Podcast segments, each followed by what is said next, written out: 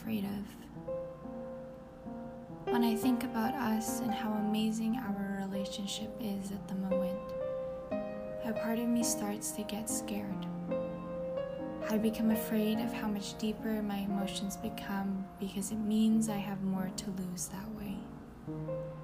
When we were no longer together, I had discarded all the hopes and desires I had for us because I thought they were no longer achievable. But being here with you now should make me want to still do those things, but I am afraid of wanting it again only to lose it eventually.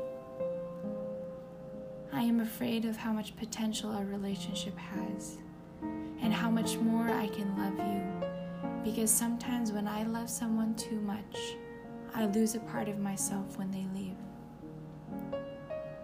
I'm afraid of letting you be my person. Because being my person means that you would sacrifice as much as I am willing to sacrifice for you.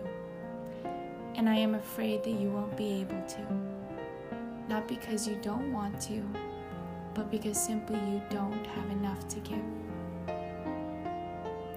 I'm afraid of wanting a future with you only to find out that you may not want it.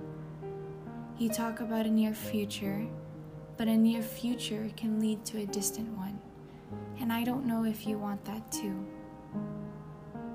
I wish I had more courage to tell you all of this, but I am also afraid that if I do, you'll tell me that I'm being irrational and foolish. Not because you have made me feel this way before but because the ones before you have. I'm afraid of losing you, I'm afraid of a life without you by my side. With love, Anne.